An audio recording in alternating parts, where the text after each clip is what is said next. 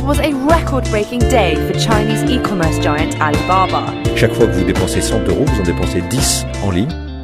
Bonjour et bienvenue dans My Radio Money, le podcast du blog My Little Money, le meilleur blog finance indépendant pour votre argent.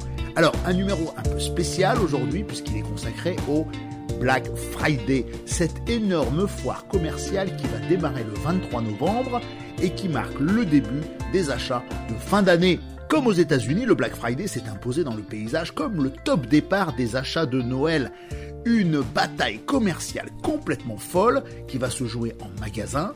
Toutes les grandes chaînes préparent des offres alléchantes, mais surtout en ligne. Pour mieux comprendre la folie Black Friday, eh j'ai le plaisir de recevoir aujourd'hui Marc Lassi, le patron d'Oxatis.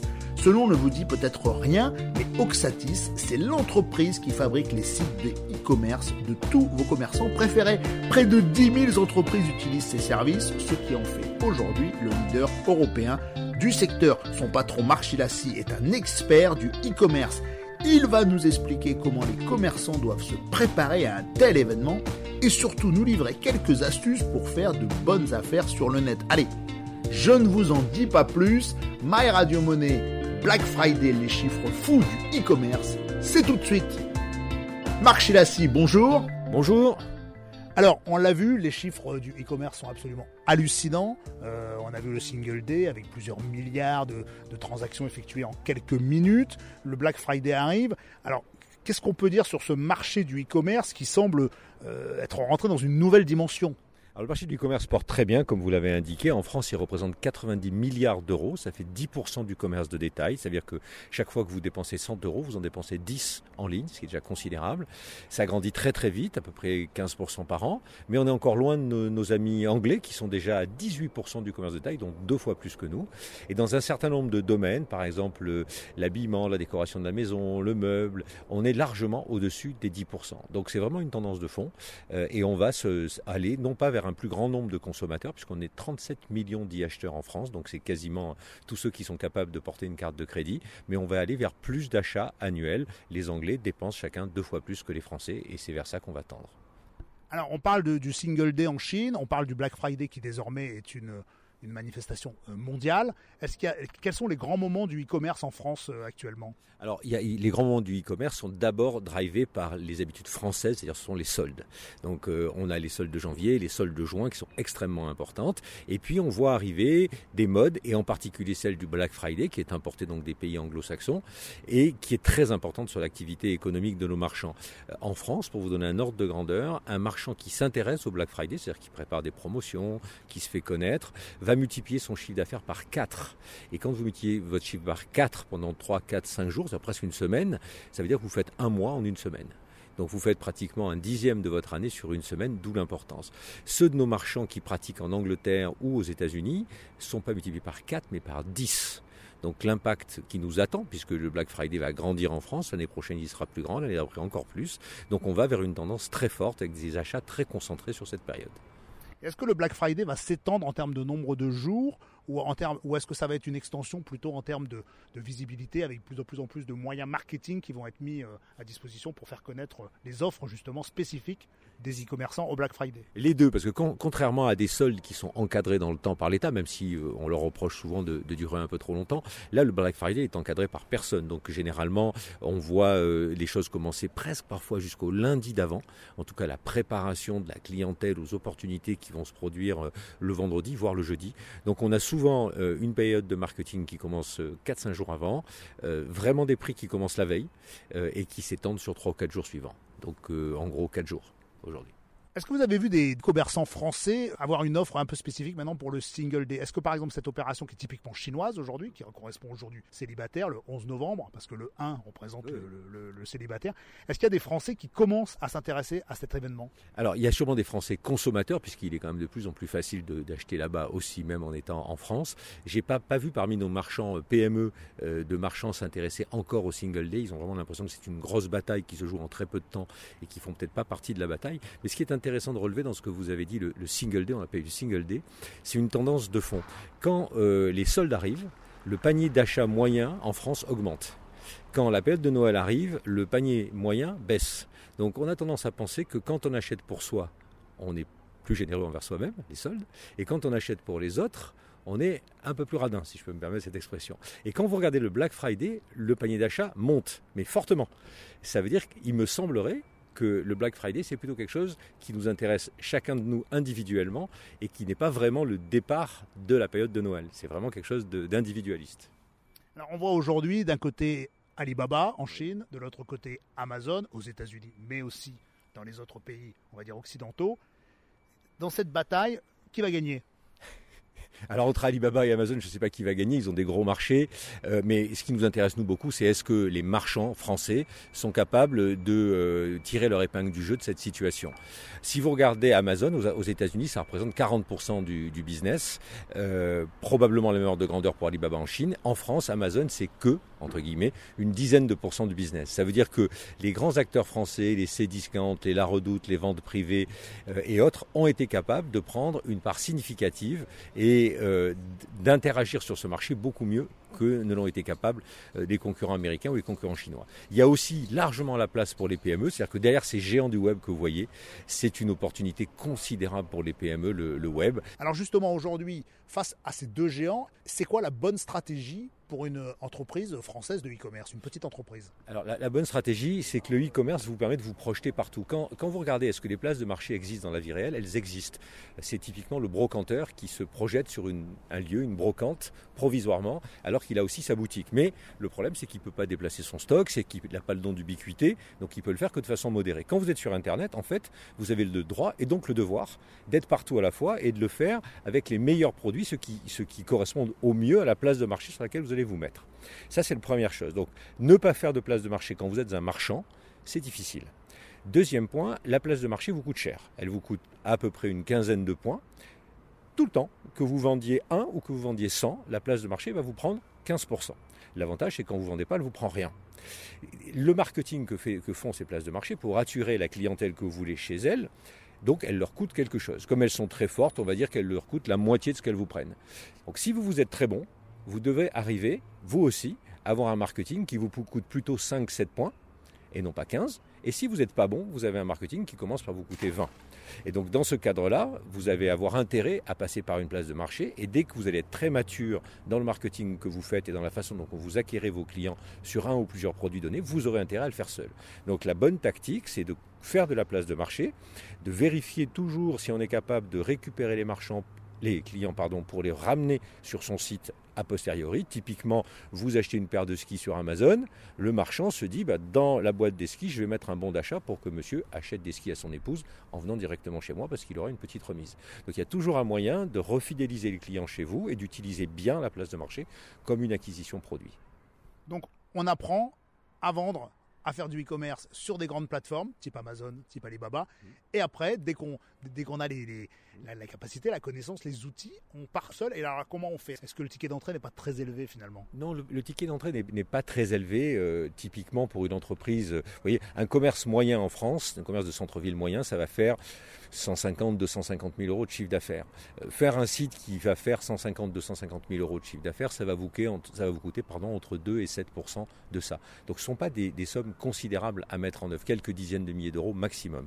Euh, ce qui est important, c'est que le chef d'entreprise prenne conscience de l'importance du e-commerce pour sa stratégie de vente, ce qu'on appelle une stratégie digitale, mais sa stratégie de vente au sens large, et qu'il y consacre non seulement du temps, mais du cœur, parce que c'est lui qui parle bien de ses produits, c'est lui qui sait quels seront les produits de demain, c'est lui qui sait quels produits demandent les gens qui rentrent dans sa boutique, par exemple, s'il a aussi une boutique physique, et ça, ça fera toujours la différence par rapport à Amazon. Si vous aimez cuisiner et que vous allez sur Amazon, vous achetez une poêle, ben, vous avez des dizaines de milliers de poils, mais vous ne savez pas laquelle il faut acheter. Si vous allez sur un site dont le métier c'est de vendre des poils, il en a peut-être que 100 mais les 100, elles sont décrites d'une façon que vous allez exactement trouver le produit que vous voulez. Est-ce que vous paierez 10-15% de plus que sur Amazon pour l'acheter? Probablement, si vous avez vraiment l'intention de vous faire plaisir et d'acheter un outil de, ce style. Alors aujourd'hui, le e-commerce, ça démarre, ça devient un réflexe un petit peu chez tous les, commerçants, mais aussi les, sociétés, les gens qui vendent des produits. Euh, on en est où effectivement dans, dans le développement du e-commerce en France? Est-ce qu'on n'est pas un petit peu en retard justement par rapport aux autres pays? Alors on est en Europe, on est dans la moyenne puisque en France et en Allemagne, 10% du commerce de détail se fait en ligne, contre 18% euh, en Angleterre, ça doit être le même ordre de grandeur aux États-Unis. Nos amis du sud de l'Europe, Italie, euh, Espagne, sont plus bas, puisqu'ils sont eux plutôt à 3,5-4. Donc on peut considérer qu'on est dans la moyenne, mais que ça va beaucoup monter. Euh, on voit que peu d'entreprises sont équipées, à peu près 10-12% des entreprises françaises sont équipées d'un site marchand, alors que 70% des Français achètent en ligne. Donc là, il y a quand même un, petit sujet à, résoudre. Et là, on parle de B2C, hein, de, vente vers les consommateurs finaux, mais il y a un domaine qui est très important pour les entreprises, c'est ce qu'on appelle le B2B, c'est-à-dire la façon de commander entre les entreprises. Et là, le e-commerce en B2B, qui est aussi important que l'e-commerce en B2C, puisqu'il représente plus de 90 milliards, c'est quelque chose qui progresse encore plus vite. Quels sont les freins justement au développement du e-commerce pour les, pour les entreprises françaises Alors les freins sont principalement euh, de trois ordres. C'est-à-dire qu'il y a d'abord la compréhension du prix, combien ça va me coûter. Deuxièmement, la capacité à juger de la qualité euh, du partenaire. Et troisièmement, euh, la possibilité de juger ou pas de la qualité de sa plateforme. Vous avez parlé du Black Friday dans, dans 4 jours. Euh, est-ce que mon site va tenir la charge? Est-ce qu'il va tomber? Moi, je suis un commerçant, je connais strictement rien aux infrastructures de commerce en ligne. Quelle est ma garantie que ça va marcher? Donc, si vous voulez, pour le commerçant qui veut se mettre, ou l'entreprise qui veut se mettre à faire du e-commerce, il y a beaucoup de sujets sur lesquels il y a une élasticité de la réponse et le patron a souvent du mal à se décider parce qu'il se demande s'il va payer le bon prix, s'il va prendre les gens compétents et si ça va résoudre le problème qui se pose. Euh, nous, chez Oxatis, par exemple, on a de grands accords avec des banques, euh, le Crédit du Nord, le Crédit Agricole, le CIC, etc. Ils nous amènent beaucoup de clients et on se rend compte que la caution qu'amène une banque est très importante parce que le client se dit, la banque, bah, elle a dû choisir un partenaire de qualité, ça doit être fiable, ça doit être le bon prix, etc., Et ça, ça débloque des situations.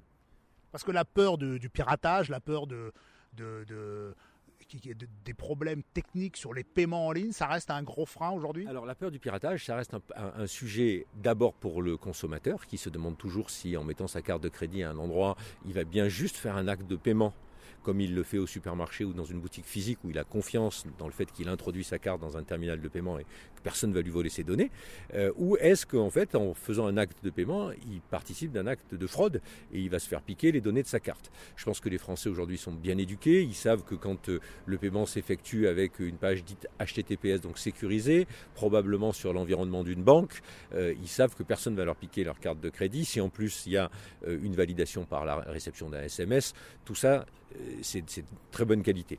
L'entrepreneur, par contre, lui, il est plus inquiet des piratages. Il sait, à, travers en particulier la mise en œuvre de la régulation sur le, la protection des données, qui, a lieu depuis le, 25 mai de cette année en Europe, il sait euh, à quelle menace il, doit faire face. Il sait qu'il peut être piraté sur non seulement les données de ses clients, mais aussi les données de ses ventes, les données de ses produits, de ses prix. Donc c'est un, un vrai enjeu pour lui de savoir se protéger. Et c'est très difficile de se protéger et c'est pour ça qu'il vaut mieux utiliser des plateformes dans lesquelles des dizaines d'ingénieurs travaillent à protéger tous ces marchands. Est-ce qu'il y a des chiffres qui circulent sur la fraude finalement dans le e-commerce? Parce qu'on on, est, on, met, on, met, ça devant comme un petit peu comme un épouvantail, souvent pour faire peur aux gens, en disant attention, euh, l'achat sur Internet c'est dangereux, on va vous pirater vos cartes. Est-ce que vous avez des chiffres sur ce C'est extrêmement faible. J'ai pas de, de chiffre de tête, mais, mais si ça représente quelque chose, ça se compte en dixièmes de pourcent. Donc c'est vraiment pas quelque chose de, de, phénoménal. Vous avez en plus maintenant entre ce qu'on appelle le 3D Secure dont je viens de parler, c'est-à-dire le fait de recevoir un code qui vous permet de débloquer un achat, ça veut dire qu'il faut que euh, la, la, personne qui vous pirate, elle est non seulement votre carte, mais aussi votre téléphone, le code pour ouvrir votre téléphone. Ça fait, beaucoup de choses en, cascade, même si c'est pas toujours parfait. Vous avez aussi des outils, euh, des wallets comme PayPal ou autres qui vous garantissent euh, vos achats. Donc il y a beaucoup de choses qui sont faites pour que le client soit vraiment tranquille quand il effectue un achat en ligne. Et c'est plus vraiment les freins euh, que l'on voit aujourd'hui dans le e-commerce. En revanche, l'existence réelle du commerçant, la disponibilité du stock, ça c'est quelque chose de beaucoup plus important surtout quand on va arriver vers le Black Friday, où on peut toujours se demander est-ce que le, marchand qui me fait une tellement belle opportunité à un moins 50, moins 60, est-ce qu'il existe vraiment? Est-ce qu'il va me livrer vraiment? Donc ça, c'est un enjeu et il faut choisir ses sites avec euh, parcimonie. Alors justement, c'est une excellente transition vers cette problématique pour le consommateur aujourd'hui, et on, va, on va le voir. Euh, de façon assez exponentielle avec le Black Friday. C'est quoi les, consignes de sécurité? C'est quoi le minimum à faire avant d'acheter en ligne? Est-ce qu'il faut vérifier si le site est localisé en France, à l'étranger, si le, système de paiement est sécurisé? C'est quoi les conseils qu'on peut donner à un acheteur aujourd'hui de e-commerce? Alors déjà, et, évidemment, les sites font très attention à respecter ces règles-là parce que les consommateurs sont averti et on appelle ça la réassurance. C'est-à-dire que si vous voyez pas un numéro de téléphone, si vous voyez pas un endroit en bas où il y a marqué les conditions générales de, de, service et de vente, si vous voyez pas un endroit qui vous permette de localiser l'entreprise, s'il n'y a pas de numéro de sirette, tout ça c'est quelque chose qui rassure pas le consommateur. Donc les vrais marchands ils sont très attentifs euh, et ils mettent plutôt ces informations euh, en valeur. La deuxième chose qu'on voit, c'est que à nouveau les, les, les clients euh, sont des gens très avertis. On s'aperçoit que 60% des clients de nos marchands durant le Black Friday sont des clients fidèles, c'est-à-dire des clients qui reviennent acheter sur un site où ils ont déjà acheté. Euh, et donc ils savent que le site est sérieux, ils savent que le site euh, veut avoir une relation de, longue durée avec eux et que c'est pas quelque chose d'éphémère euh, qui ne va pas leur livrer ou qui va leur livrer un produit qui est défectueux. Alors on a toujours cette problématique de la livraison justement juste avant Noël. On a toujours ce moment où on ne peut plus commander pour être en tout cas, si on commande à ce moment-là, on est plus sûr d'être livré avant Noël. Alors c'est quoi les bonnes pratiques en matière justement de logistique et, jusqu'à quel moment on peut au maximum commander? Est-ce qu'on peut commander le 24 euh, à 18h pour être livré euh, par Amazon Prime euh, deux heures après? Là, il vaut mieux faire confiance au Père Noël qui lui passe par la cheminée et arrive dans la nuit. Mais plus sérieusement, vous voyez aujourd'hui des gens qui vous disent la saison de Noël commence au Black Friday, c'est-à-dire commence le 23 novembre pour nous. Il y a une dizaine d'années, les achats de Noël, en gros, le 23 novembre, il fallait les avoir terminés parce que une livraison, ça dure une bonne semaine, après une préparation qui durait elle-même quelques jours. Donc pour se faire livrer vers le 15 décembre, il fallait s'y prendre avant la fin novembre. Là, on est dans une phase complètement inversée. On dit on commence fin novembre. Donc je, pense que ça souligne les efforts considérables qui ont été faits à la fois par les logisticiens, la Poste et, tous ceux qui travaillent dans, ce marché, mais aussi les, entrepreneurs et les sites marchands qui ont maintenant des outils logistiques qui leur permettent de vous livrer euh, un produit, de le faire sortir de leur stock pardon, euh, en quelques heures ou au maximum quelques jours. Donc euh, aujourd'hui, je pense qu'on peut commander, il faut voir les périodes. Je, sais que cette année, ça doit, tomber tout près d'un dimanche Noël. Donc je pense qu'on pourra probablement commander jusqu'au mercredi ou jeudi, mais au prix euh, d'un paiement plus important, puisqu'il faudra qu'on prenne un paiement express, enfin, pardon, un transport express, euh, qui coûte toujours un peu plus cher que s'y prendre huit jours avant. Est-ce que l'explosion du e-commerce, notamment dans ces grandes périodes où c'est très concentré, comme le Black Friday ou Noël, est-ce que les retours finalement, le fait que, que, beaucoup de sites promettent de pouvoir rembourser sans, si, le produit ne plaît pas ou s'il est défectueux ou autre, est-ce que les retours ne deviennent pas vraiment un véritable enjeu en, termes de, relations clients sur Internet? Alors les retours sont un enjeu et en particulier parce que les usages du retour ne sont pas du tout les mêmes en fonction des pays. Euh, en France, euh, si un retour est de 10% par exemple, je vous donne un chiffre au hasard, si un retour est de 10% pour une certaine catégorie de produits, en Allemagne il sera de 20%. Euh, si vous achetez des chaussures en Allemagne et que vous chaussez du 42, vous allez prendre trois chaussures, une en 41, une en 42, une en 43, et vous retournerez les deux qui vous plaisent pas ou qui sont pas à la, pointure. Et donc ils ont l'habitude d'un taux de retour qui est extrêmement élevé et, ils s'en accommodent parce qu'ils savent gérer ça. En France, on a l'habitude de taux de retour plus faible aujourd'hui, euh, et donc nos commerçants, ils font pas face à un énorme taux de retour. Enfin, il n'y a pas les mêmes taux de retour dans l'habillement que si vous achetez un produit électroménager ou si vous achetez des produits passion que vous aimez, que vous connaissez. Donc dans les trois cas, vous allez avoir des, taux de retour extrêmement différents. Alors, pour, pour conclure, est-ce que vos clients sont sereins là pour les ces, grandes opérations commerciales qui arrivent hein, Parce qu'on va, il y a le Black Friday évidemment euh, fin novembre, il y a Noël fin décembre, il y a, il va, il va y avoir évidemment les soldes en mhm. janvier. Euh, peut-être le, le, Blue Monday ou euh, d'autres ah, opérations qui se créent, le French Day, la Saint-Valentin. voilà. Est-ce que vos, clients sont sereins et comment vous les rassurez finalement? Alors, alors un, des énormes avantages d'utiliser une plateforme mutualisée comme Oxati, c'est-à-dire qui est, utilisée par des milliers de marchands, c'est que ce sont des plateformes qui, en mutualisant une infrastructure, sont beaucoup moins enclines à subir des montées de charges intempestives, mal contrôlées, etc. etc. C'est-à-dire que nous, pour un Black Friday, on a des dizaines d'ingénieurs qui vont faire en sorte que ça se passe bien. Alors que quand on est tout seul à gérer son petit serveur, on a un peu plus de mal euh, à faire face. Donc en général, nos clients sont sereins sur cette partie-là. Après, euh, je vous donner l'exemple de, clients qui peuvent vendre en Angleterre ou aux États-Unis euh, où l'habitude du Black Friday est beaucoup plus forte et elle peut faire un multiple de 10 du chiffre d'affaires. Et je vous citerai un, de nos clients en Angleterre qui s'appelle Premier Equine qui vend des produits pour l'équitation.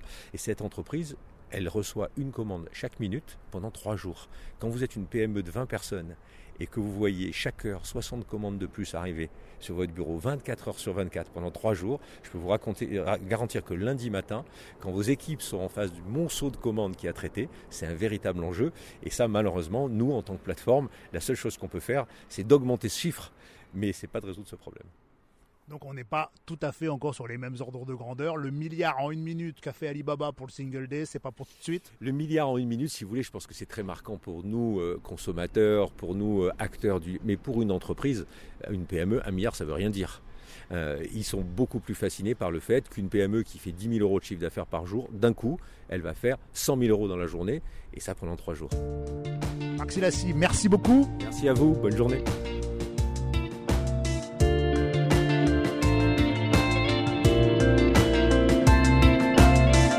Voilà, ce podcast est à présent terminé. Je vous remercie de l'avoir suivi. J'espère qu'il vous a intéressé. En tout cas, si vous avez des remarques, des commentaires, des suggestions, n'hésitez pas à aller sur le blog mylittlemoney.com. Toutes les remarques sont les bienvenues. En tout cas, n'hésitez pas à parler autour de vous de ce podcast et du blog My Little Money. Merci beaucoup et à la semaine prochaine.